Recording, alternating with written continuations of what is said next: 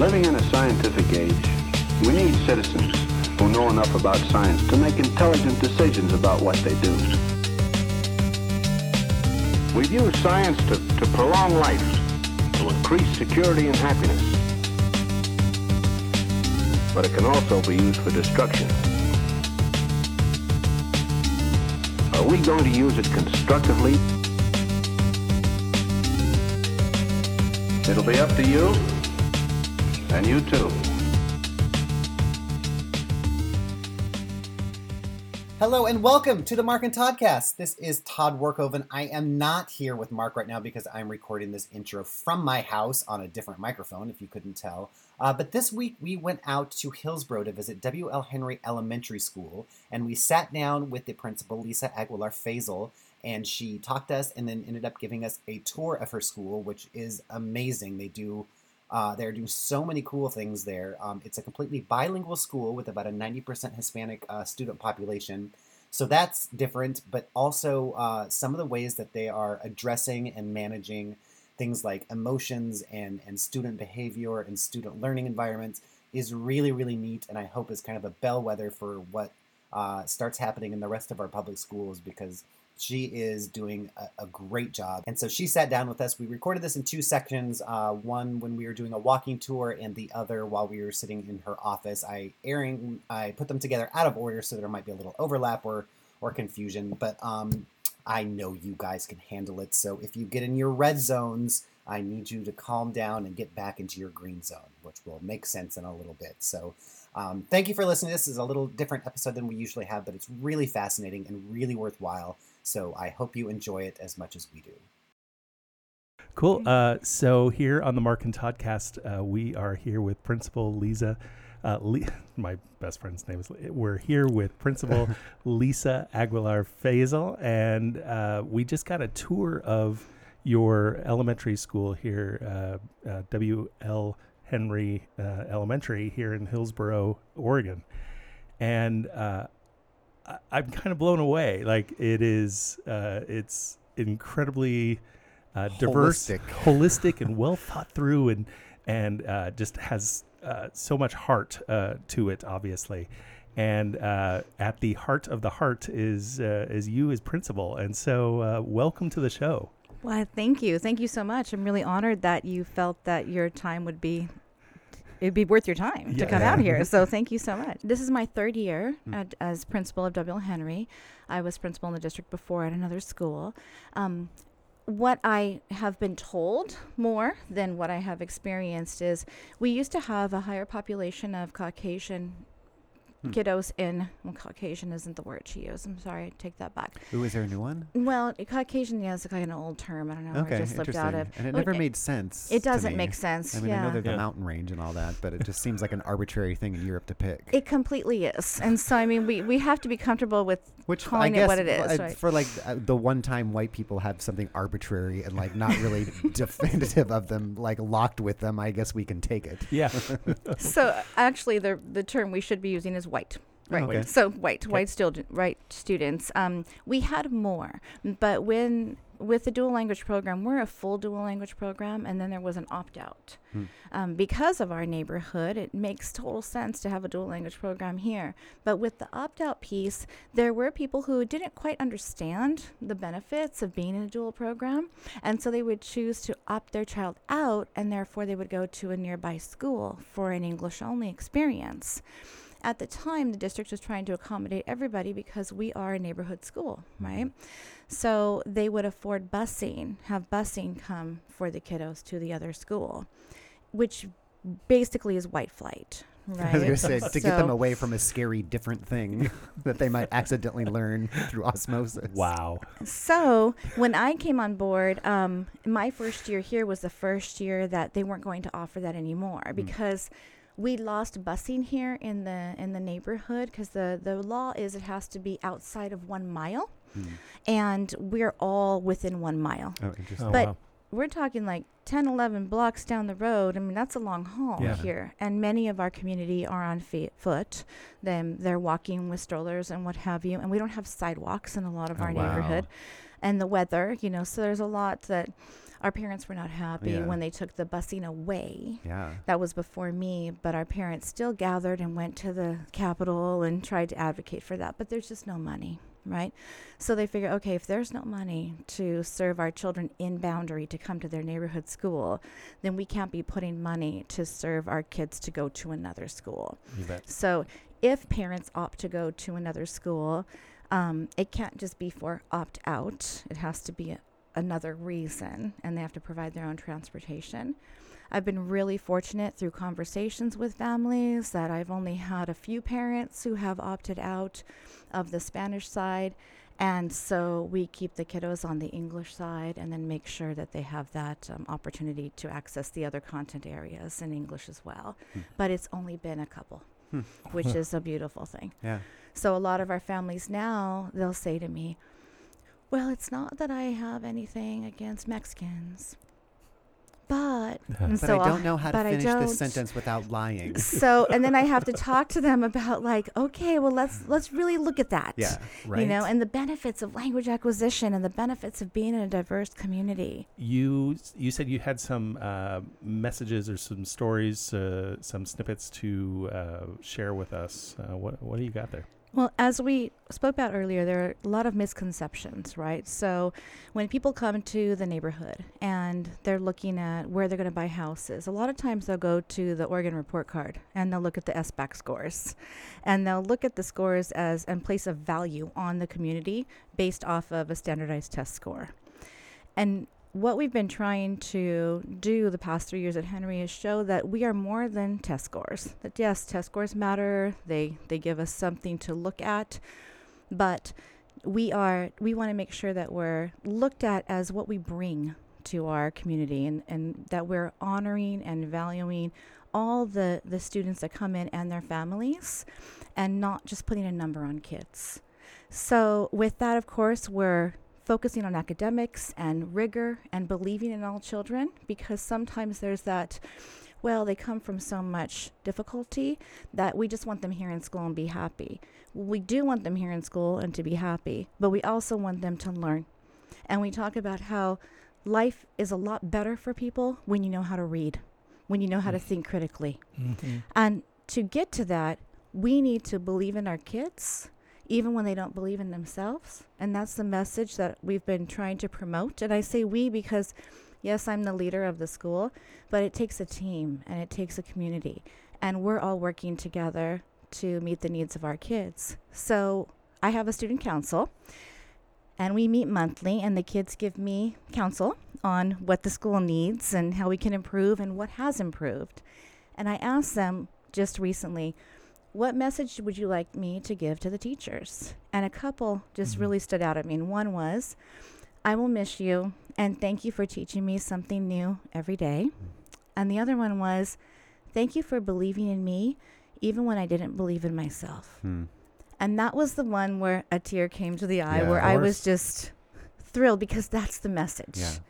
That's the message. Yeah, that's the the core uh, prime directive here, and, Yeah. and it's it's evident in every interaction that I've seen. You know, over the last hour of uh, chatting in the hallways and messaging in the wellness center, and and and all these.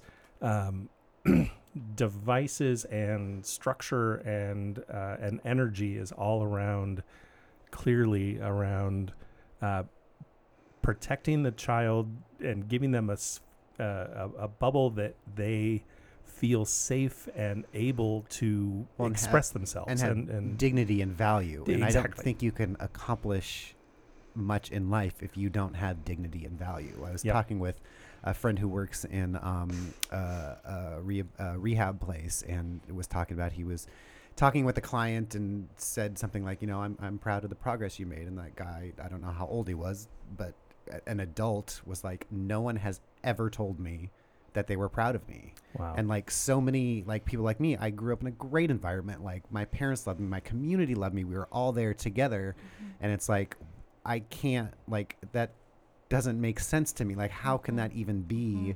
Mm-hmm. And i and i think that people don't realize that when you feel valued and you feel listened to like we talked to and you feel like you have worth that's where you start. That's like Yeah. not a goal of like when you graduate, that's when you get your worth. It's like you begin with your worth and then you build on that. Absolutely. And that's what I really see here, which is great. it's not what you're going to be, it's what you already are. Right. Right. Right. So we're going to celebrate you for who you are. Mhm. And then we're going to give you the supports to be whoever you want to be. Right.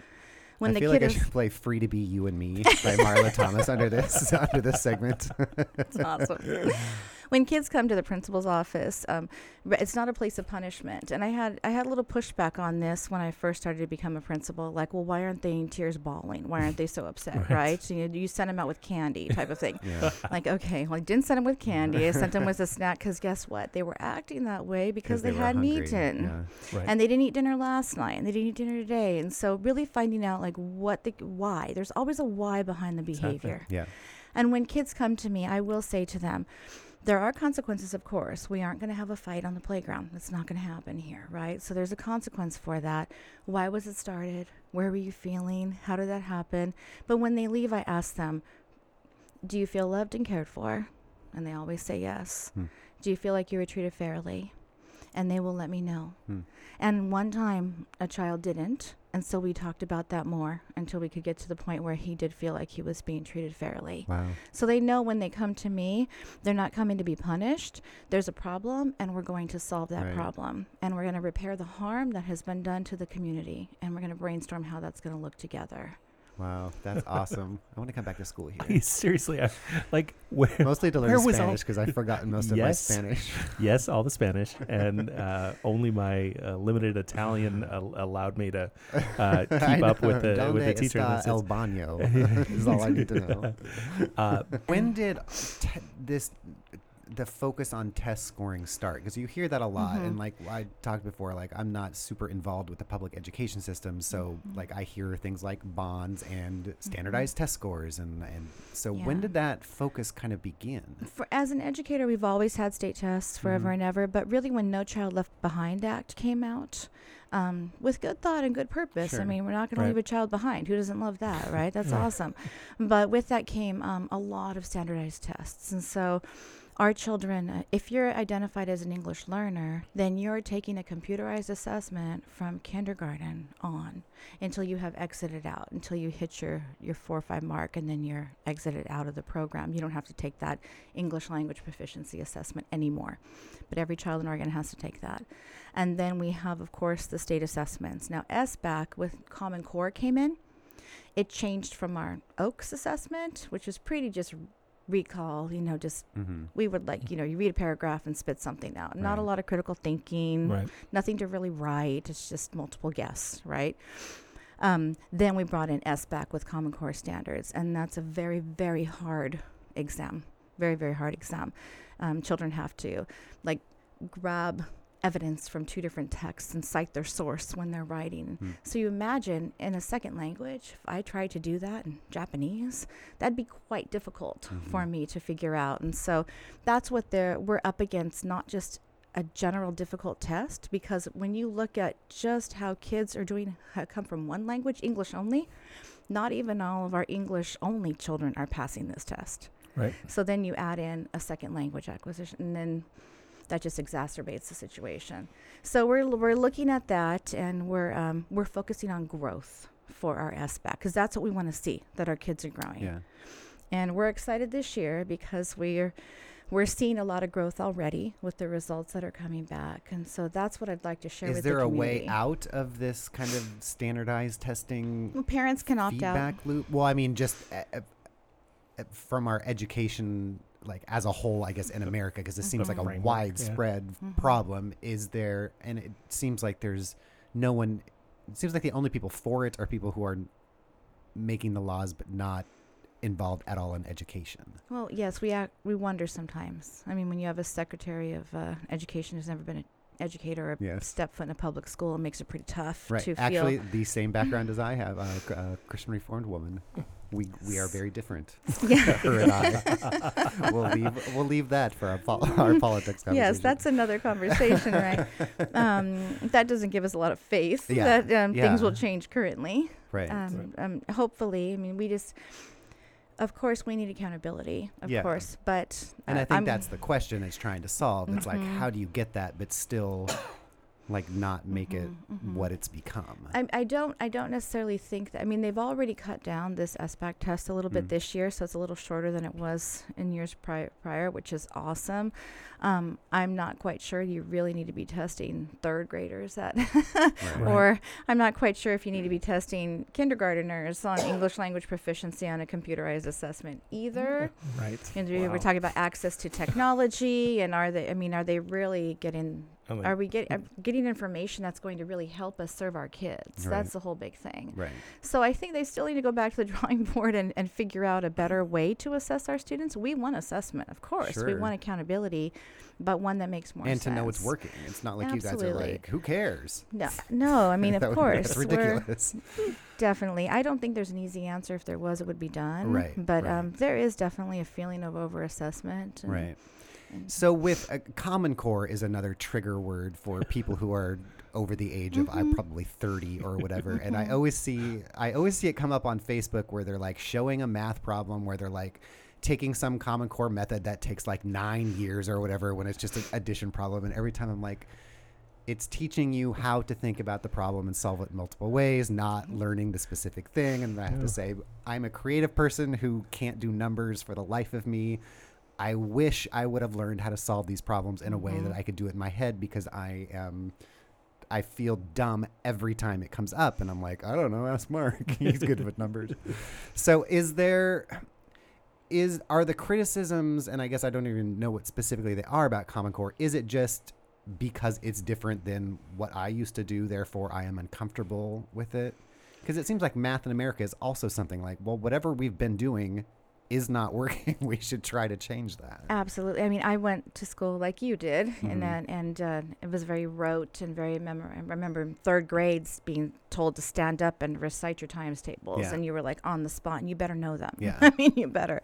Yep. Um, but even though I went through the the private school system and took honors algebra and honors geometry and honors algebra 2 and then when I went to the public system I tried to take pre-calculus and I was completely lost completely lost. I had no idea what was going on there.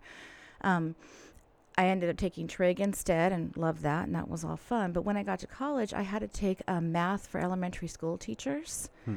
and actually had to learn what math really is Yeah. Wow. and break it down and use these things called manipulatives. and I'm Yeah. like, what is this? And I was so frustrated because that's not the way I learned. I learned the algorithm. I Yeah. learned to just regurgitate A it and spit it formula. out, a formula. And then not until I actually had to teach math did I actually learn Yeah. what math It's is. like Right. the, it's like when you're a kid and you go to the grocery store and they do that thing like uh, they count up from your chain like you owe nine eighty seven or whatever they go 88 Mhm. 89 and you're like oh my gosh exactly. you didn't do minus. Yeah. how did you do that you wizard? Exactly.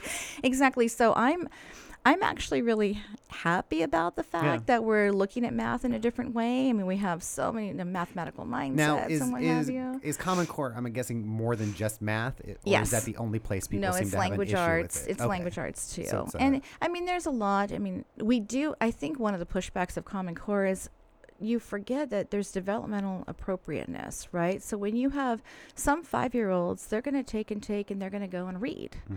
other five year olds need a little more time and they need to be six. So when you're pushing on kids to be reading by the end of kindergarten, it's a far stretch from when I taught kindergarten, and our goal was for them to know all their letter names and sounds and the color words Mhm. and some sight words, and we called it good. yeah Right. And now they actually have to be, it's a simple text, repetitive Sure. text, but reading that text. And if they're not, oh my gosh, there's a problem. So I Hmm. think that people have forgotten that children are children and they're going to grow at their time. And some of the most famous people were eight before it clicked. yeah Right? right. I think that's where the frustration comes from. But who can argue with critical thinking? We need to be able to Well. critically think. you'd think things like that would be not controversial but So, I mean, there's always. plenty who will argue against critical thinking. let's talk about flat earth Yes. It's Um, kind of like the No Child Left Behind that you asked about the big push for standardized tests. You know, founded on a good purpose. I mean, it was Bush and his wife was an educator, and that Mhm. makes total sense, right? But the the over testing kids because if you have an English only child, sure, they're going to take these tests, but now you have another child. because it was all tied to funding too, not just Mhm. here's our goals or whatever. Ex- and it was really like an unfunded mandate, right? Because who's going to be the test coordinator? Who is going to run the testing sessions? Do you even have the equipment to handle it? Like, we didn't even have enough Chromebooks. We had one Chromebook cart, and I have to assess all these different grade levels of kids. Well, that's a logistical nightmare, right? So it's not like we were given the resources. Like, Right. you're going to be testing, and here you go. There wasn't. There Right. wasn't the financial resource to back it. But it did help us to shed light on how our students were doing in our different groups. So we do it what did help us to see the gap and how we're going to close that achievement gap or education gap or opportunity gap or whatever gap you want to name it. Mm-hmm. That was the good thing that came out of that. Hmm. So it's still a process. We're not where we need to be, but Well, and I think that's what people forget, and what we we need to kind of reinforce as adults too. It's like ideas aren't like hundred percent. If this works, then we're sticking with it. If it doesn't, Mhm. we're getting rid of all of the things and starting all over again. It's like, well, you start with this thing and then build it and form it and Mhm. mold it. And I think we forget that we're all supposed to be combining our ideas to make the thing that is good for all of us instead of like this well it's either or and it's like Mhm. well no it's both and it's always been that way and that's what we need to to do and and to get forward and to figure out what works and it sounds like you guys here are really finding out what works for for students. Well, we have to be, I mean, culturally sensitive and responsive, you know, Mhm. because so many of these tests are written from one lens, and it's a, you know, your white middle class lens, and usually white middle class kids do really well on these Right. tests. so give an example because that's i think another thing that that people hear and just instantly well how can math have a culture well so kind of give an example of what Mhm. that looks like and and Just for example, in the in maybe th- in, we are not allowed to read the story problems on the real assessment, you know, so um, we can only we can read the math assessment to kiddos that are not reading at grade level yet, and there's Mm. an accommodation written, and there's a big legal thing with that. So, as educators, we can't discuss test questions, of Mhm. course, but a lot of times there's bias in the type of question written, like where is the location that this problem is being had. So, for example, if you have a parent and a child and they're going into this location, well, what if that location is one that our children have never even seen, thought of, it, right. experienced, don't even know, like Right. where are they? you know, type. Right. So just like that type of thing is enough to put someone off kilter. Like I can't picture it, I can't feel it, Right. Because I haven't been Madison there. Madison and her mom went into the Pilates studio and and you know you're like what? how many namastes do they say right, to right. exactly. Exactly it. so i mean i think it's really it's of, of course challenging to write an exam that is culturally responsive. and in our school here we have about five or six different languages many of those um, main indigenous languages as well outside of spanish and english. The school i was at previously we had 30 and so th- all of the different backgrounds and cultures it, it, it was a challenge Mhm. but there's always going to be some bias Right. In the tests. I don't know how they can make it bias free. right So there is that to take into consideration as Right. well, and just making that connection for kids.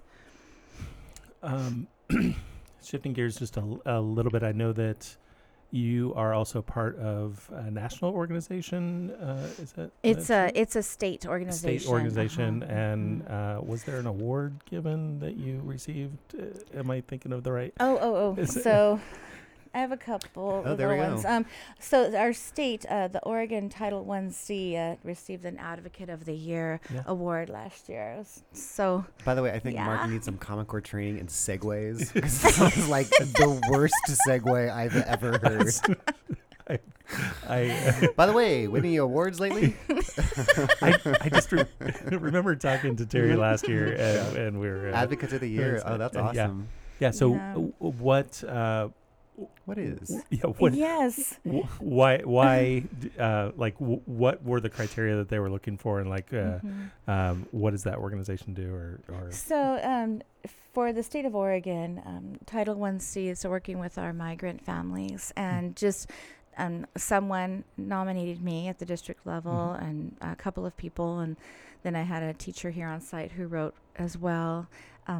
Just because they felt like I am always advocating for our families and our Yep. children and really trying to provide the best that I can for them and like we've been talking about provide a place of love and honor and respect and and yet have high high expectations and put those supports in place for a rigorous academic experience that social and emotionally positive for them. So um, that was the one of the best awards I could ever receive was an advocate of the year because I, I do feel strongly that I'm an advocate and inside of school, outside of school, um, my poor family sometimes they're like, "Mom, stop!" But um, it's just in my blood. It's just you know when I was little, I would see things that were extremely unjust, and I I wanted to do something about that and Mhm. have a just system and stop the injustice. So Right.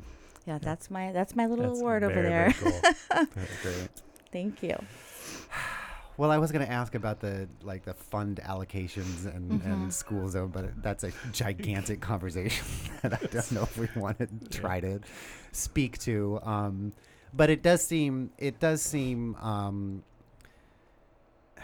speaking of injustice, I don't know if that's the right word, but school funding through the kind of the areas that they're in is very much it's, it seems like setting up different areas to fail or to it, it it just doesn't seem equitable when you're looking at a statewide thing Mm-hmm. it should be allocated differently i feel Mhm. like is Mhm. that but again i have no idea how any of it works but does that i mean it seems like poor schools of course they're going to s- stay poor because they're in a poor area rich schools will get all the new tech all this all that those kids will do much better Well, I think that um, it really depends on the district, and you know, fortunately, we have a district that we pride ourselves on looking through an equity lens, and Mm. we're constantly working on that. Our superintendent, Mike Scott, is um, leads us all the time about you know this is we really need to think about all kids, and all does mean all. And how are we going to support all of our children? There have been a lot of efforts at the district office with Dale Spitzer, our assistant soup as well, and Travis Ryman. I mean, they really, they really walk their talk, which is Mm. great. And so they will take into consideration things like class sizes, for example. It's really different to have a class of 32 in a very affluent neighborhood where you have volunteers that are Yes, where and you have parent volunteers that have degrees and they're at home and they're to support their kid and it's fantastic and Yeah. they can run a reading group and they can run a math group and that's just common. And then you have other areas where parents are working super hard and it's just to put food on the table. Right. So our district sees that we do have Title I funding, and that's of course at the federal level. And so our school, for example, we do have additional dollars in Title I funding, and that helps with after-school sports or after-school programs for our kids to access because they don't really have that opportunity like other schools Mhm. do. But with the equity lens, like I was sharing, when we all had the Chromebooks, for example, with the bond, they didn't just give us all equal Right. because equal is not equitable, Hmm. Right. right. And fair is equitable, not equal. So when we're I working think I'm just through gonna play that, that on a loop for like Right. ten minutes at the end of this at the end of this episode. and my kids know here, they know that not everybody gets the same thing. That's not what it's about. Right. And Yeah. sometimes they'll push on me about that. I'm like, well, why don't I get two breaks at 10 minutes and then my break is five and 10? I'm like, well, do you need to? Well, no, I need five. Exactly. Everybody gets what they need. yeah. It's not all the same. And so our district does see that, which is great. Mm. And it helps us. And when they're taking in consideration class sizes, we're trying to hit a certain number at each. Um, and they know, like with our EL support, we can maybe reduce the class size here at my site that I couldn't at another site. The budget, we got hit hard. I had to tell four instructional assistants that they don't have a job here next Hmm. year. And that's um, that's a really hard hit for Yeah. us. And we're hoping that the legislature changes that for not 18, not for 1920, but 2021. We're really hopeful. But um, yeah, that i- that's definitely a challenge Hmm. to meet the needs. um, for our listeners that want to help, is it uh, like vote and um, and know read the uh, the the bond measures and and make sure that you're aware and and that it's not just oh, I- they're raising my taxes. It's it's really an investment into uh, the the children that are uh, being raised here in, in Oregon and, and Mhm. the county and, and city levels.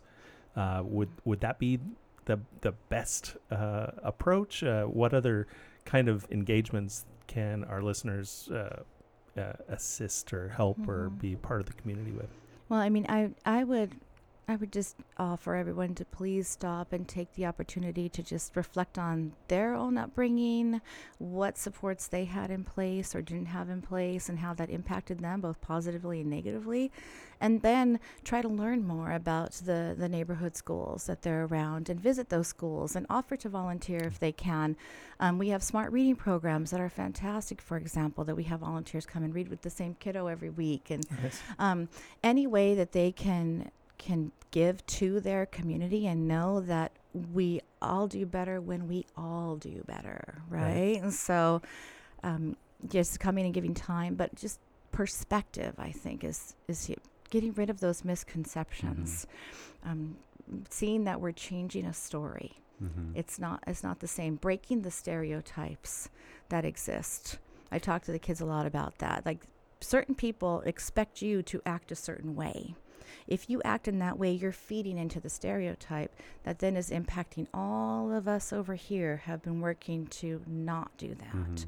so just for them to open up their minds and learn a little bit and not be afraid because we you know we we judge what we fear and so Mhm. not to be afraid and, and reach out to us and come visit and we'll we're open come help us out That's really and great. yes vote please Vote. vote and even if your kiddos are, are out that Yeah. was what was hard for us for our bond is we had like a 65% of people who don't have kiddos in school that are voters right and so hard f- to get people to Yeah, that's vote true. um, but we need to fund our schools we just we absolutely need to fund our schools Right. Right. it's yeah when teachers are yeah teachers are not paid as they should be professionally at all for the hours and So where, and this may or may not be a question that you can answer or have an answer to, but like one of the things um, that they push for private schools is that well, look at the the cost per student for a public school is like nine thousand dollars per student, and we do it for a dollar fifty or whatever. So is there something like? It seems like money's going somewhere that is not ending up in a school. So like where is like where is this where does that happen? Do you even know? Is there is there a Well, again, it's really up to the districts when you look at it. Um, the two districts that I have worked for here in Oregon have been very, very slim at the top. I mean, we're for being such a huge district at Hillsboro. There are very few people up there, you Okay. know. so that's a misconception then that there's this giant pool of money that's being Mhm. taken by the administration and, and Mhm. all that. Okay. Exactly. I mean, I look at my uh, my first year as an administrator, and I put the hours and and as my year as a teacher, and I would have been financially better had I stayed a teacher for 25 years. Yeah, you know, I mean, sure. the, you know, it's not like Yeah. we're Should we're all living on. Should try being a writer. Yes, I can imagine, or an artist, right? exactly. or, or having a podcast. Yeah. It's just a money sink. But we Uh, just talked about like you know we just took a trip to see family and we, we just kept saying that you know family is more important than money. Family is more important than money, and I mean that's I think what the educators all come together. They all come together. They're like a family. They they do everything they can, but we do also need money. Well, yeah. Well, we then they're in the, in the impossible position in between, like everything, in between parents who are upset about something, about a, the the government who's sub the community. You're asked to do like the most impossible thing on earth, and then like get no support for it. Yeah. Absolutely. It's Without money. crazy. Yeah. Yeah, it's like So- we we are. Uh, like say like what's your superpower? It's like well we make the impossible possible Yeah. possible. That's well, I what mean, we and do. I've I've worked with with kids for a very long time, and I'm I'm pretty good at it. And everyone's like, "Well, why didn't you become a teacher?" I'm like, I can't do that. What, that's impossible. I mean, but my parents were teachers, obviously. But um, but it is. It's like having to like educating children is is awesome. I love doing it. It's so cool and so rewarding. I couldn't possibly deal with family dynamics and parents and administrate and like all of that stuff is like if you get to teach children like that's that's the frosting on the top of the cake that you mm-hmm. sometimes don't get to and and so that's just an amazing an amazing set of skills that teachers need to have and and, and principals too so They Yeah. are amazing. And the more that we get to know the families, then we because you can sometimes you're like, oh my goodness gracious, really, and then you're like, okay, but why, right? So the same why with kids is the why with families, and a lot of times I find that the parents have had a challenging situation in their schooling and so they have a negative mm-hmm. view of school at yeah. all and so just for them it's it's causes anxiety just to walk on campus yeah. Yep. or in a lot of schools there's a language barrier we're we're very fortunate here. We have so many people who are bilingual on staff. Yeah. But at other schools, there's a language barrier and they yeah. don't feel comfortable to come to school. So the more that we learn about our community and the more we welcome our community in, the better that relationship between teachers and parents, and then the easier the job. Mm-hmm. So just making those connections constantly that really helps. But it is, it's definitely the most challenging, but yes, m- most rewarding yeah. career Oh, hello. I didn't see you come in. Um, we're going to take a little break in between uh, when we sat down and talked with her and took a tour of the school. And I just wanted to tell you a little bit about our sponsor, Sonic Sketches. So, Sonic Sketches lets you, lets you display your favorite song as a beautiful piece of visual art. Um, you can get a couple different versions. There's a three panel versions that are packed like brand new vinyl albums, including liner notes, a display guide, and a brief explanation about how sound waves work, which, if you've been listening to the show, knows uh, you know that that blows my mind. Um, so the brushed aluminum versions arrive ready for display with three float mount hangers installed. Um, the whole piece will appear to float a half inch off the wall. They're really cool. They're waveforms of your favorite song or sound, or if you have a personal recording of someone that you would like, uh, you can get those made too. Um, they're really beautiful and a really interesting and cool way to uh, decorate your house. They're made right here in Portland, Oregon, and they ship anywhere in the United States. And if you want free shipping, you can use the promo code Mark Todd for free shipping. So check out sonicsketches.com. Um, it would be great if you could support our sponsors, even if you just go visit their website so that there is a tick in activity on their site. So visit sonicsketches.com and use the uh, promo code Mark Todd for free shipping. All right, let's get back to our show. Cool. So I'm super excited to be here. And so we're having a tour with Principal Lisa Aguilar Faisal. And uh, Todd is here with me. And we are going to uh, let you give us a tour and, and show us kind of what's here at uh, it's uh, WL Henry. WL Henry, yeah. Yeah. Well, and welcome, bienvenidos. I'm excited to show off our school. So, hopefully, as you see when you walk in, we have our days of appreciation up there on the board. And it's really important for us to make sure that all of our kids are feeling loved, respected, honored, and valued and appreciated. so we have our days of appreciation three times a year so that every child, when they are called to the office, they're called for a positive. Oh, positive great. deal. Yes, and they absolutely love it. So we try to catch our kids doing positive things all the time. And as you see here in the hallway, we are respectful, honorable, and kind that's those are our goals for every year and so we have pictures of kiddos demonstrating being respectful honorable and kind and these are our kids and then we're um, academics is a huge focus at our school as well as the social emotional piece so we'll put up new pictures of kiddos that we get that we catch reading in classrooms and just to promote the academic aspect along with our social emotional part. Cool. And as we walk around, because it's Monday, you'll see a lot of teachers in college gear mm-hmm. because every Monday is College University Day. Um, if teachers feel like they want to represent the school that they went to or their children are going to or what have you, then they don their gear. And we recently had a an interview, an audit actually, where they asked our kiddos, "How many of you are going to graduate? Plan on graduating from high school?" And they're like, "Of course." Which hasn't always been the thing. Right. We are a 90% Latino population of um, school and 100% free and reduced lunch. Wow. So wow. we have some socioeconomic challenges yeah. in our school, and graduating from high school isn't always a goal. Right. But it is. It is at our school. Right. And then we asked about college, and eight out of the ten kiddos said they were planning to go to college. Mm. So we want to have college be an option. Yeah. Not a necessity, sure. right. because there are other things in life to do yeah. rather than go to college. Right. But we want to support them to, ha- to have that. But I bet option. that patterning of uh, that, that proud and that, yes. that, that, yeah, that's really it's cool. Not, I'm not going to go because I can't. It's that I'm choosing a different path. Exactly. all these paths are open to me. Right. Exactly. I can do anything. I can do anything. Yeah. So, um, did you want to pop in classrooms at all, or just want to Uh, kind of tour around? As as you feel led. So our kinders, this is um, our K12 den here. So we have three kinder classrooms, two first grades, and two second grades. How many students are here?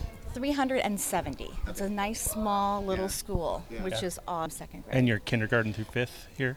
uh, K through six, but actually pre-K. Oh, wow. So we Pre-K have through a little pre-K room right here. Plus. Um, if you wanted to pop in here, I just want to kind of show you what yeah. second grade looks like. This is one of our, we have all excellent teachers, of course, and this is one who provides a lot of scaffolds for our children. Hmm. We're a full dual language class, a full dual language school, which means half of the day is instructed in English and half is instructed in Spanish. Wow. Every classroom. So in second grade here, you can see the colors. Green represents Spanish, blue represents English. And in Mr. Adams' room, he's done an excellent job providing those scaffolds and the visual breakdown for kids. So you'll notice there on the green, when kiddos are looking in that direction, they can understand, okay, that's Spanish. They can Yeah. uh, flip their brains to Spanish. Then over here, on this side is English. And then there are cognates in the middle there, cognate walls, and those help kiddos make connections Oh, that's great. between the two languages, and they come up through the units. Some are, are always there, like the math cognates, um, just to help the kids throughout the year, and others come up. You can see they've been studying the solar system, so those will come up as the students are studying that theme. In the state of Oregon, how many uh, schools that are this bilingual exist? Gosh, you know, I don't know the exact number. I know that Is it more I than one? taught- yes, it's a lot more than one. I was gonna say yeah. Yes. My first class that I taught in dual language was when I came to Oregon, and gosh, I'm going to age myself, 1997. My first class was 1998. Mm-hmm. And uh, I was in another district, and they had already been doing it for two years previous. Oh wow! I I So honestly had I would no about idea. 96. It seems like such an obvious way. I mean, kids are wired to learn language like that anyway. It's like, wh- how- wh- why is this just not something we've been doing for like 50 years? Is insane to me. Well, they have Like in with any- California. Any, other. That's all. Yeah. Yes, and a lot of our children. Well, we have some of our children that come very bilingual already. Um, we have an assessment that we give that talks about their language, and so we'll look at it. And if they score higher than the English and the Spanish, then they're just what we call kiddos that are high bilingual, and they don't qualify as an English learner. Um, an English learner is someone who's acquiring a second language and they need extra support in English. So we have about 70% of our kiddos are identified as English learners here. wow. About 35% or so are identified as migrant families Mm-hmm. here as well. But we have kiddos that come in that are English only speaking. Mm-hmm. And um, in kindergarten, they're actually learning how to read and write in Spanish. Mm. And they're getting English support through half of their day. During everyone gets English language development, and but um, they do great. Yeah. Yeah, just do great. especially at that that age, they are language sponges. The Mm-hmm. the brain is just wired to acquire language, and uh, we we have friends who speak Russian and came with a, uh, a four year old that didn't speak any English, and a year and a half later, he's f- more fluent than his parents in English, and um, and he's actually forgetting some Russian words. It is Wow. it's just interesting watching the rapid, rapid development of, of language, language. cognitive uh, abilities at that age. Yeah. There's a misconception that um, that adults can't learn language as quickly as kids, and we actually can because we already have a really strong foundation in our first language. Sure. So we can make those connections. You only have to learn how to read once. Yep. Right, especially if the languages are um, similar, the Yeah. Romance languages with Exactly. English. Now, if we tried to le- learn Mandarin, it'd be Yeah. pretty challenging because it's such a different language for us. As I know. But we, I think, as adults, we get um, we're more apprehensive to take risks and to look Yep. silly or make mistakes in front of people. Yep. Where we try to set the environment for our kids to be to take those risks and not to poke fun at kids when Yeah. they mispronounce that a those word. risks are but- natural and part of just. Yep, that's just what you do. we work with a very um, a growth mindset where okay yeah we're going to fail where I wasn't raised to fail. Mm-hmm. Right. And that was a big shift for me because it's like failure's not an option. My husband's the same. Failure's not an option. And that's the way I lived my life. I tried to for years. And then we realized actually we fail all the time. Yeah. But it's what you do with that failure Yep. that Yeah. matters, right? So that's what we tell kids. You didn't get it. You don't understand it yet. Right. But let's keep working at it. Right. And so language, five to seven years to acquire academic language. You can get the basic interpersonal communication skills in a couple of years. Yep. But five to seven for academics. So our littles need time, Yep. which is why I don't look so much at the third grade SBAC scores in English hmm. because it's an English literacy test. Our kids have not been in, in school very Yeah. long. I look more at our fifth, sixth grade scores to Yep. see what's going on. Smart. Definitely. Awesome. My kinders are coming back. I'd love to walk in a kinder room and Cool. see what's going on there. Here's our other second grade room. If you notice here, this is a how would you like to be greeted? So every day, teachers pick kiddos up in the cafeteria, and then they bring them down and they line up, and then the teacher stands here, and the child just choose how they want to be greeted each day as they go into the room. That's It's fantastic. So awesome, so awesome to see. It's one of our Henry like universal supports that we have for all kids. All teachers are expected to pick their kids up. So this is where it all. Well, this is kinder. I don't want to bother pre-K so Sure. much right now. but oh, yeah, you can see it. They're doing um. They came back after recess and they're doing a relaxing chime, like calming activity right now. So you'll see. Oh, there we go. Nick That's fantastic. Yeah. I kind of want to go back to school now. Isn't that awesome? it was great. We talked about helping children to just get regulated, and then um, we talk about the zones. So we have um, your blue zone, you might come in feeling a little sad, maybe a little sick, not 100%. Your green zone is you're ready to learn. This is like I'm this I'm good to go. Your yellow zone is maybe a little frustrated, maybe a little anxious, a little upset. You're kind of on the verge there, not the best place to learn. And your red zone is when I get called, right? so we really want kiddos to be in the green zone to access academics. So our great. social emotional is super important for us, and our teachers are excellent at helping kids to just be regulated or de-escalate if they're escalated. And as we come through here, this is our we have a gymateria because we are 50 years old. But according to the bond, um, according to the bond, thank goodness for the bond, we will be having a real gym built outside. So we're excited about that. Absolutely, yes. So we're really excited. Like the first year, um, just past last year, the first thing we got more Chromebooks because we don't we didn't have a lot of technology. Sure. So that was one we all saw. And our district went through an equitable lens, which I really appreciated because it didn't just say, you get four cards, you get four cards, you get four cards. It was looking at what we already had because we have very affluent schools, like the one I previously was principal of, extremely affluent. And the PTO could raise forty to sixty thousand dollars on one day during the jogathon to buy technology. That's not the same case at our Sure. school. Um, we don't have a lot of. We can walk down there. It's a little. Sure. We don't have a lot of um, parents that are Intel or Nike workers, as opposed to some of our other schools. Sure. And Intel and Nike, of course, when the parent donates, then they also donate. Ah. They match the donation. Where we don't have that here. We have um, we had a little fund run last week. Our PTO put it on, and it was so great to see our parents come out. But we had like seven to twelve parents come out and volunteer because our parents, if they don't go to work, they don't get paid. Right. It's not like they have personal days or they can Right. flex their time or anything. They don't have the same luxury as a lot of our other parents in other communities close by, like down the street. I mean. Right. really. Yeah. It, yeah. So- we, I basically had to pass Nike or Intel to, to Mm-hmm. get here. Yeah. yeah. It's just it's This- a different it's a different environment. So our parents I mean they they love our community and they first came to me when I was very first hired and they um, had a parent advisory committee because they really wanted to like give me um, consejos like advice on what they wanted for their kids here at school and it was an academic focus and tutoring and there's a misconception I think many times that Hispanic or Latino families don't value education and that's completely a misconception. Yeah. Um, our families, they want to know how is my child behaving? Are they being respectful? And how are they doing academically? Those are the questions that they ask us. Of course. So it's it's been wonderful to get their feedback and their input, and we meet monthly for that. And then I have monthly coffee with the principal, where we get together, and it's more it's um, it's casual, and casual, yes, and we just visit. And I always ask like, what's working? What have you seen that we've done that's positive? And then what do we still need to do? And the parents, um, they're always happy to give their input, and they're very honest with me, which I really appreciate. Right.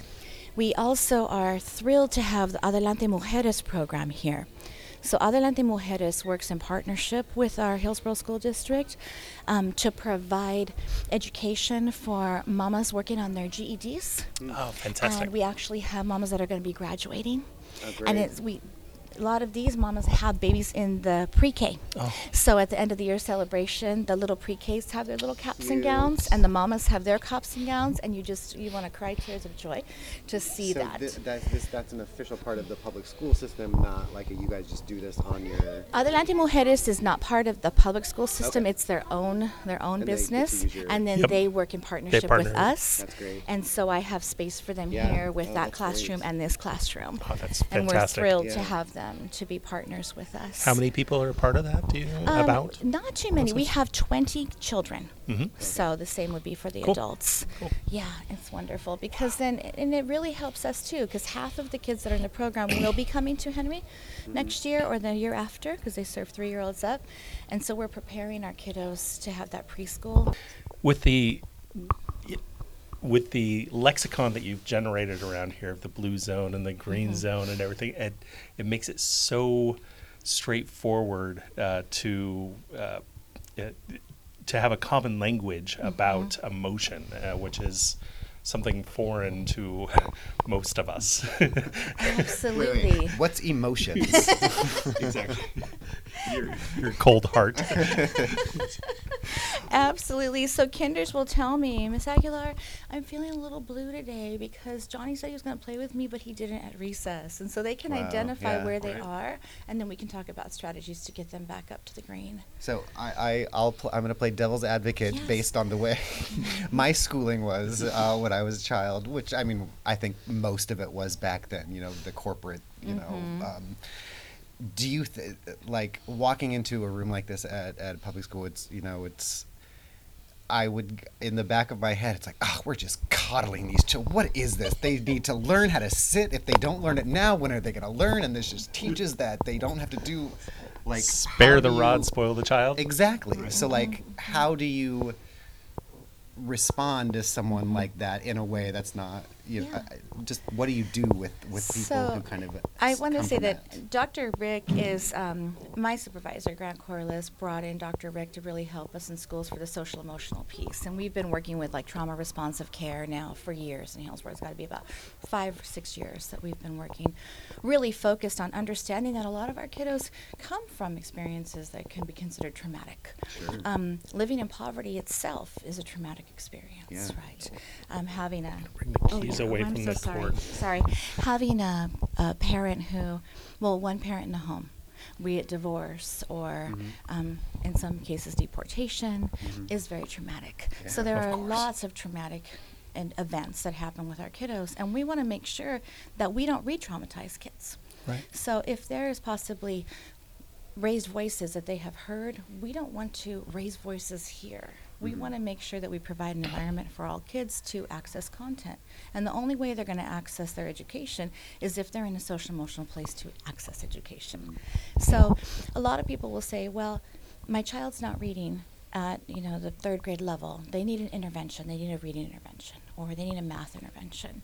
So we say what about your child needs a self-management intervention? So what can we do to be intentional about teaching kids when you're feeling like this, here are some strategies that you can use. Let's Coping practice those strategies, yeah. coping mechanisms. Because we know, like in the big world, in the workplace, if you've had an argument with your spouse, or you've had a parent pass, or you've had a car accident, or even a flat tire, your head isn't 100% focused on your work. You have to take care of that before you can really dive in, right? Or you learn the coping mechanisms to check that out the door Right. and know you're going to deal with a flat tire at five because you can't do it now and you have to be all in. Mm-hmm. Well, these are little guys. And if adults have a hard time doing this, then what do we expect from children? Why do we expect more from them? So we're just really trying to make sure that we're Do you see helping our that kids some cope. of these strategies do work? I mean, you already Absolutely. okay. Good. Absolutely, unequivocally. It's just so easy to see Yeah. the difference. Yeah.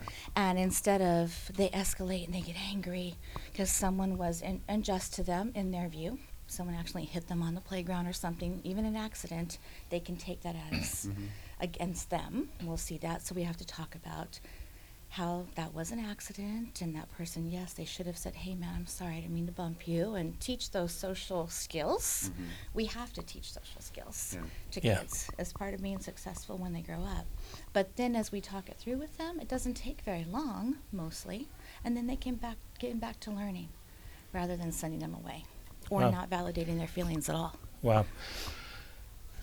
So you've created quite an infrastructure for um, emotional management and and um, you getting getting these kids into the best possible uh, situation uh, uh, within limited budgets and and uh, we try not to be political on our show, but a lot of po- political divisiveness in our nation uh, uh, and and things that can really cause emotional distress at, at home and in the in the workplace. And uh, and I don't know if I have a, a really solid question here, but you know, like Oregon has uh, about 85% of Oregon is white Caucasian that isn't experiencing this, and you've got an environment where it's absolutely flipped. You've got 90% that are Hispanic, and uh, and so is it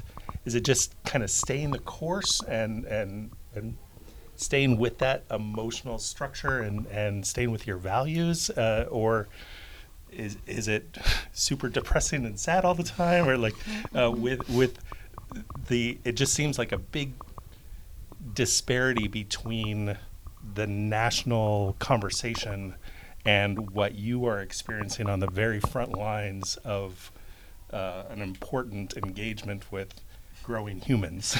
Absolutely, absolutely. I mean, I I will say that with the uh, with the current person who holds the office of president, um, when he was elected, it was um, very very scary for our community, and we had parents in tears, we had children in tears. Um, so we had community members come in and they created signs for the kids as saying you are valued you are loved you are respected because that wasn't the message that we were getting from the person and we had a we call it a like morning rally or a fantastic friday now we do it but we had a morning rally on that monday and i just reminded our community that we are always respectful on our role in kind and if someone voted for one person we still respect that person. I mean that's their right to vote. That's the great thing about our country. Um, but we also have to be respectful to the fact that the person that was voted in very detrimental to our community Right. extremely detrimental so we just had to actually do like extra loving them up i mean extra extra just to make sure that everyone feels honored and valued for what they bring mm-hmm. to our school and that our parents feel safe that none of our children are going to be taken from school right. that this is a safe place. And of course, you know, we work in cooperation with federal programs like ICE, what have you. If they ever came to our door, we would, of course, have to work with people, but they can't take a child from our school because Right. that's that, that boundary that we have. Um, we have had a few children whose parents have been deported Wow. or we have had children who've had parents that had to had to go back and even they're trying to get the paperwork the right way because that's also a misconception i hear so many people say well, why don't they just do it the right way why don't they just get the paperwork done a lot of our families are fleeing very very awful conditions and seeking asylum and we say that it must be so awful to leave your own country, the, your mother country, where you were born and raised, and it's your country. It must be so awful to actually want to leave that place, to come over here, and to understand that no one's trying to come here to take advantage of our system. They're fleeing. Exactly. And so when people arrive, I we just oh, embrace them with open arms and bring them into our community and just give all the love and support that we can. So we just keep that messaging of we need to be respectful for all because you know staff or students or parents some have been very vocal about who they voted for Sure. um, and i mean we have to be adults about Yeah. that situation and at the same time it has been definitely damaging Yeah. to our community I can only imagine. definitely. And it's it's hard for me as you know aguilar is my father's name. It's my dad's name. And so my dad's side of the family they're Mila- hispanic and yaqui tribe and what have you. And it's hard to hear you know that we're all like he said. What do you think some of the biggest misconceptions of either the migrant community or um, uh, immigration or immigrants that that you kind of hear? Because I feel like the way national conversation happens is that nobody really says what they feel. We say what the other side feel. We we do mm-hmm. a lot of projection, and we're like, well, they're doing it for this, and this is so. Like, what do you see as as the biggest conversation that's not part of reality? I guess I don't know how else to phrase that, but you kind well of know i think I mean. that i mean we don't we don't see that historically what we have done with people of other cultures and other countries. I mean mm. i think back to the bracero program where we're like getting workers from mexico. Hey we need you. Our crops are mm-hmm. dying. We need your help. Come help us. Okay now we're done with you. Go back. Mm. Right. right? I mean how we have used people mm-hmm. throughout the years. And if all of the people who have immigrated here or migrant workers just suddenly went away mm, just on a very little note just take a look at what your grocery store would look like. Yep. So your little strawberries at five bucks a basket are going to be fifteen bucks a basket. Exactly. just and that's just simple. That's just food, right? Food. So I don't think that we value people for the work that they do. Um, the the honor and the value we have for our field people, for example, that work in the fields. There's honor in knowing like right where to prune that, you know, right where to cut that Exactly. we we need people who have skills. That's skilled Yeah. Skilled labor and Yep. expertise for our community overall. Um, and we also need to provide access When- to education. When white people do it, it's called a tree surgeon. but it's like, oh, but your work has no value. You're just doing this with a little plant. Exactly. It's like Oh. honoring where they come from. And that's why with back to the college university thing, we're we're not trying to say that that's the only way to go because we do honor families get up, they work hard. I see mamas who are at the nursery from six o'clock in the morning till six o'clock at night. Oh, yeah. And they're still here at our meetings in the evening and they're still helping and they're still doing everything they can to support their children.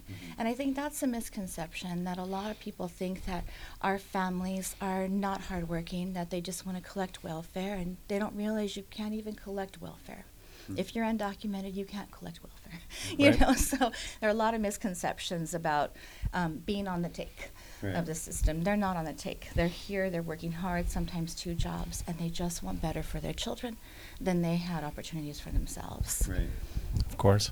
So then, one one final uh, devil's advocate thing because you always hear, well, well then should we just let everyone in? Like, how do we? Because you you know we can't let everyone in for reasons, and like how do you? like, Democrats where don't is- want borders Right, at all. it's know, open just borders. open borders and chaos. Um, obviously, I mean, for the as the principal of Henry, I have to say that of course we we we need to have regulations in Sure. our in our world. We obli- we need an immigration reform. We know that. Yeah. Um, granting amnesty to families who have been here for 5, 10, 15 years and are working hard and are wanting the best for their families. Which we've done before. We I have believe done that Reagan did before. that, correct? I mean, I've seen that. I've seen our daughter when, well, she's 21 now, but when she was 12 or so, one of her best friends, the father, was deported. They had been here for 12 years, and there was no reason other than he was Right. here without papers. But hardworking member of our community and what have Right. you. Um, I don't understand that.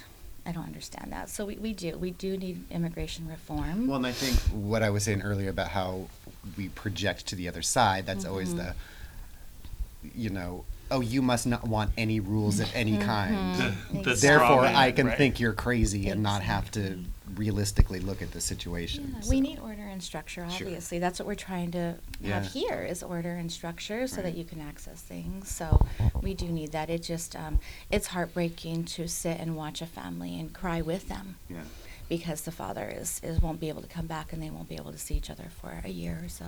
That is Wow. just heartbreaking, devastating to us. But we just we keep holding each other up and we keep we try to bring in fun things for the families to come here and be part of the community and value their And so obviously this I mean I'm not super familiar with this community in particular, Mhm. but are you seeing the quote unquote problems that immigrants bring, you know, the crime and the whatever just located here because of this or is it just like this is like every or are your statistics even better because often immigrant communities Mm-hmm. do have less crime and do uh, bring in more and, and I, I don't I mean I don't see a lot of crime here any more than I would see anywhere else. Sure. Um, we have I mean our families are they want to know like what does it look like if my child's headed down the road of being in a gang? Mm. They're asking for us to help to educate with that because it's hard to disconnect, right? When you're a second generation student, you're trying to Americanize, you know, mm-hmm. and then at the same time, though, you're try your family's trying to have you hold on to their your heritage, and so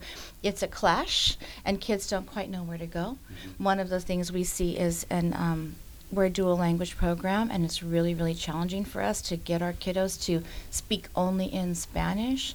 Once they hit about third grade, hmm. they want to start responding in English a lot, and so we have to elevate the the language. And and only I'll speak to kiddos in Spanish as much as I can to help elevate that language because they know that English is the language of power mm-hmm. And that's where they're comfortable in. So we don't want kiddos to lose that language, their own language, Right. over because of the language of power. So there, I mean, there's so many political and, and um, social factors that push on our children that we battle each and every day. I think what I do see more at our school than at other schools is um, there are more kiddos that are coming from trauma. Absolutely, Uh, like we shared with poverty and what have you. That's that's traumatic. That's hard. So that's why we love the fact that we have free and re- well free lunch for everybody. Yeah. and free breakfast and free lunch and the food pantry open every wednesday. Families can come to and in the summer there are many um, parks around that the district will support for uh, summer meals. So i know our kids aren't going to go hungry. They're going to go down to the park and eat lunch which we're happy about. But those are like those basic needs that even the parent is working 40 plus hours a week and the other parent too, it's expensive to live, Yeah. right? And a lot of our families are doubled up. There'll be like two families in one Sure. home. And imagine when you want to go home and have your like downtime, your quiet time. There's no downtime or quiet time. And Right. that's stressful. Right. So that's why we try to make school a, a sense of calm. Arborist. So this is what we call our wellness center. Again, that's our our boss making it happen with Olga, Dr. Olga Acuna at the district office. She has helped finance this with Title I funds and what have you, uh, which is part of that equity talk about money. This is our wellness center. Kiddos come in here by appointment. So kids come in here where they can put their little shoes. You'll see we have all sorts of the zones, the feelings, the you know Yeah. what your triggers might be. And then they check in here and we have a classified staff member consistent throughout the whole time. And as you walk in, she Wow. works with them to see like what they what their little strategy is that they're going to be working on. She has something that she'd like them to do and then they get to choose as well. And this is this changes often, but she has different sections like a movement section here. She has a sensory area, a just feel it area over here where you know kids can just come and get that the tactile um, need that they have. And sometimes they just want that quiet, right? So there they can just go in their little tent and be with nature and just be quiet for a few minutes. their appointments are only about 15 minutes long. And only if you're in the green zone can you come in here. It's not a place to go de escalate, it's that you're already here because that's your best place for learning. And mm. so she teaches the strategies that when you do feel escalated, you can get yourself back down again. So that's, a, that's an important component of this. It's a classroom and it's for lessons, not like a calming down room. Yeah, so arts and crafts, and then more sensory items, and our little Zen garden here. Isn't that so cool? It's really, really cool. Yeah, we're very, very fortunate to have this, um, to have the wellness center, and we have seen such an improvement for our kids. This is like high level beha- behavioral science kind of stuff. This isn't what I imagine in an elementary school at all. And uh, this is uh, gives me hope. Right. it really does. This used to be a computer lab, and um, I said, well, the computers were outdated. It took five minutes for them to even turn on. And he said, why don't we dismantle the lab, get technology in the classrooms where it should be more? And then they asked us if we had room for a wellness center. We're like, oh, well, we'll make oh, room. yeah. Absolutely. Yeah. well, yeah. I mean, it's it's like it's so dramatically different, obviously, than anyone anything I could have imagined as a child or whatever. But it's like if if things right now, it, it's not obvious that yes, we do need to do things dramatically different than we used to to get a different result than we have now. Yes. So let's do that. Yes. What is that that quote? Um, they always say, if you keep doing what you've been doing, you're going to keep getting what you've been getting. Exactly. right? And and we need to change something. And so, I love our movement of really going back to the social emotional piece because all of us, quote unquote, good teachers, we were always doing that, right? We're always making sure our children were loved and listened to and respected and given that eye contact. We have to value our littles. Yeah. Absolutely. Yeah. So this is our wellness center. Love it, love it. And this is what I love. You know, like we talked about emotion. What's emotion? And we Yeah. do. We do. It's okay to value feel that. mad, worried, sad, anxious, frustrated, but don't hurt yourself, don't hurt others, and don't hurt property. That's- Because we that's a great talked about message. like if a little one falls and the good old, uh, you know, like his knee is torn open, you're you're okay, you're fine, that doesn't hurt. They're like, no, this really hurts. what do you mean it doesn't hurt? Because I feel the hurt. me, You're right. telling me something. So then they kind of question themselves, like, well, wait a minute, am I feeling wrong? Yeah. Because Right. I feel pain. But you're telling me I shouldn't. Yeah. And so we Right. mess with kids' minds. We have to make sure that we're Seriously. validating Yeah. their feelings, and it's okay to have them. wow. That was awesome. Yeah, really, Thank really yes, fantastic. thank you so much for your time. Well, again, uh, we're here at W.L. Henry Elementary School with Principal With the principal, as we all remember That's how to right. spell that, not principal. That's Aguilar, right. Aguilar Faisal, and uh, it's just been a delight uh, seeing your facility here and, and all that you've got going. I really appreciate and your time. your investment in it, which Yep. which I'm sure trickles down to all the staff and every I, the kids that we saw walking down the hall, giving you high fives and hugs, and it was great. So thank you. Well, I'm truly honored to serve this community. Every day is I am just blessed every single day that I step foot on this campus. So thank you so much for taking part of your day to share with us, and welcome back anytime.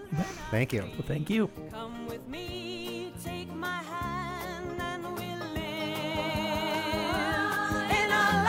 where the river runs free. In land through the green country. In land to a shining